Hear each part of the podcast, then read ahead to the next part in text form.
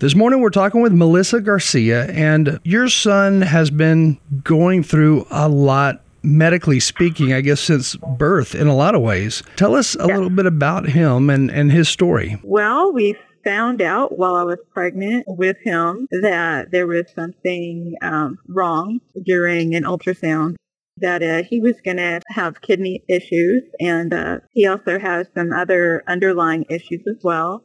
They monitored me very closely, and whenever I was thirty-four weeks, they decided that he he could not take take it anymore, so he had to be born early. So they actually induced me, and he was born at thirty-four weeks, and he spent a month in the hospital, and um, that kind of began all of the ups and downs that he's faced. He's had a, a bunch of different types of surgeries over the years. The last major surgery that he had was when they removed his kidney, and that was right before he started kindergarten. And with my husband being in the military, we've moved quite a bit. So every place we moved, the doctors had a different idea of what, you know, their own ideas, their own treatment plans. This is the most stable that we've been able to be with him, and had consistent care uh, being here since my husband retired. First learning that one of his kidneys would have to be removed, that was first learned when he was one? When he was um, a baby, he had one kidney that actually never developed, and it didn't function at all. It functioned when they did a, a test, you know, they do tests all the time. Um, it functioned less than one percent. So it didn't do anything. It was just kind of there. They didn't actually talk about removing his kidney until, I want to say, it was probably about three or four months before we were on the schedule to do it. So I think it was the beginning of that year. So it's been a, a little bit. They, um, They wanted to remove it so they could make an area um, because it didn't ever do anything anyways. Um, they felt that it'd be better to remove that kidney and make an area for him. That way they could access his bladder, and it also helps him to make sure that it, it drains out easily. Learning his kidney is not functioning properly the first time has got to be difficult, but then learning several years later that his now one kidney is not functioning properly, what are some of the thoughts that, that went through your mind upon learning that second kidney is not working properly? Um, we were kind of always thinking that it was going, that it was, I, I guess we didn't anticipate them removing a kidney, and uh, I, I never really thought a whole lot about that until that happened, that now he only has one, but essentially he's always only had one. And now that it's not functioning as well, and it hasn't been functioning that well for a while, you know, we can see the decline in him, his health, and it's hard because there's only so many things you can control. And you obviously, I want to, I'd like to be able to give him mine. I tried to make sure that I, you know, try to stay healthy so I could potentially give him mine. But whenever I found out that our blood types were different, that kind of knocked me out. I can't be his donor. And it's just scary, the unknown of what's going to happen, what can happen, and how wrong things can go if he doesn't take his medication after he has transplant. He doesn't take it exactly as it's prescribed, twice a day, in the morning and at night. It could mean that his body will reject that new kidney, and then he has no kidney. There's nothing. So that's really scary, the thought of that. It's heartbreaking. I hate that when he goes to the hospital, the pain that he's in, knowing that I can't do anything for him but just be there with him. It's uh, very difficult.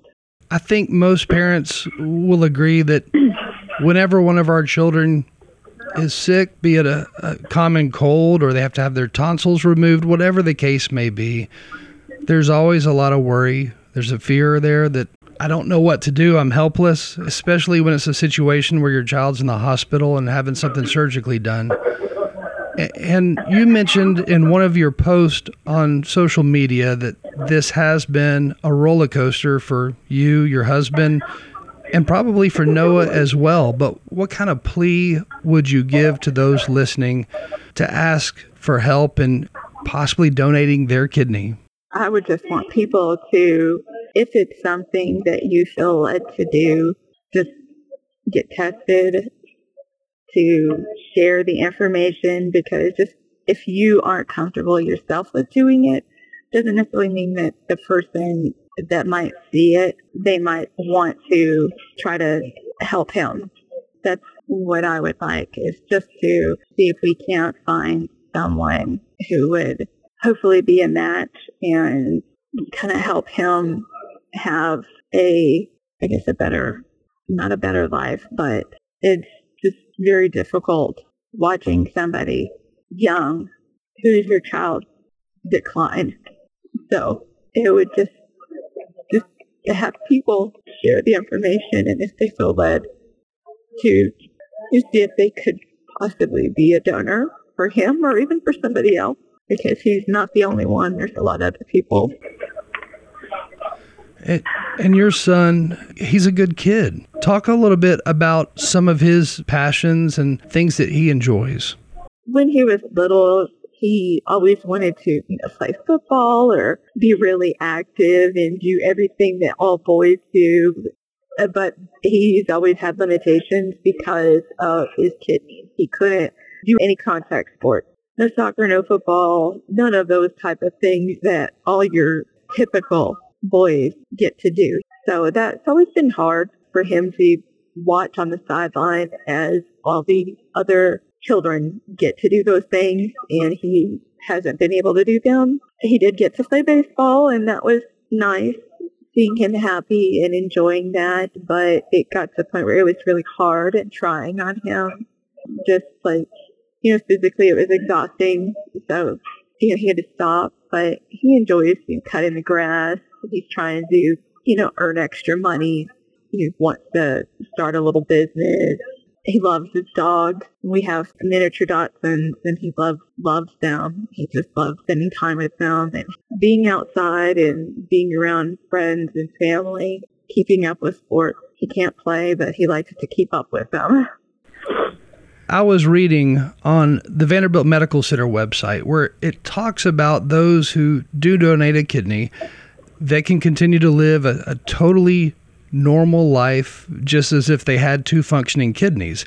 And that's yeah. that's the positive thing about those who do donate a kidney. They're not only saving somebody in a major way, they're also giving that gift that is life, and they're also continuing to live their life. What have doctors told you about not only finding a donor, but what that looks like for the person who donates, and then what that looks like for your son, and uh, a timeline once somebody is a match? For the donor, they you know they said that it's a little bit harder because their body has to obviously adjust after a surgery. But you know, your kidney, you you can live with one kidney that is functioning, and it's just it's overwhelming talking about it sometimes, because I feel like uh, it's not going to be me. It's just watching. I'm not actually the one going to be doing it, so it's a very surreal experience being on the sidelines with him and not being able to be the one to do it. But for him, the transplant doctor said, you know, he'll have more energy. Hopefully, he'll get fifteen to twenty years. Oh. So does that mean he'd have to have a second kidney in the future? Um... Potentially, it's just because of other health issues that he has, but I'm hopeful that it will be longer, that we won't have to do this again. It's harder every time. If you do it again, the likelihood of finding a match is harder because of the antibodies that we have in our bodies naturally, that then he would have a transplant and then he would have extra antibodies. So it It was very, it was a lot of information to take in, but because of that, it would make it harder the second time to find a match. you know, every time you get, every time you do a transplant, you have these antibodies that you're taking on from other people that can actually cause you to, like an allergy. So your body could react to them. And then you build up that in your body. So it just makes it more difficult. And we've had some really great friends volunteer, and they've sent in their information and they did the blood work. And, you know, it's just amazing to know that, that people care. Um, you know, just having somebody do that is amazing. We're in that season where Christmas is, it's this coming weekend, going into Monday. I can't imagine going through this in general, but to go through this right at Christmas time has got to make it tougher. But maybe at the same time, that's going to drive more people to say, I want to test to see if I could donate to Noah. And for those who do test to donate, how long of a process is it? Or did they tell you at Vanderbilt as far as when somebody submits the information saying, I want to donate, and then they do the blood work, how soon after can they either donate or they learn they don't, they don't match? They submit their information, and then they send them a packet in the mail, and then they have to go get the lab work. After the lab work, then they contact them, and they'll let them know if they're a match, possibly, like kind of what level they match at, if they match potentially. But then after that, there's still more work to be done because you initially show that you could be a match. The person is going to get, as the doctor said, the best physical they have ever had their entire life. The donor, it has to be safe for them to donate. So it's not just about, you know, giving Noah their kidney, but also making sure that, you know, they're protecting the donor and they're well enough and they're healthy enough to donate because there's a criteria that they follow. So there's a little bit more after the initial lab work. I don't know exactly how long it takes. I did ask how many kids were on the transplant list at uh, Vanderbilt. They said there weren't a whole lot, um, five. We're talking with Melissa Garcia. Her son, Noah, who recently turned fourteen, is in need of a new kidney. Yeah. Yeah. For anyone out there listening who is a parent, I, I guess the biggest thing that they should do if they're hearing this is just to kind of pause and think, if this were my child, I would want somebody out there listening to, to donate a kidney. And, and I know it's a huge request to ask anybody out there to donate a kidney, especially to somebody you don't know. But you have to think, if this were my child, I would want somebody to help them if I wasn't a match. That's true.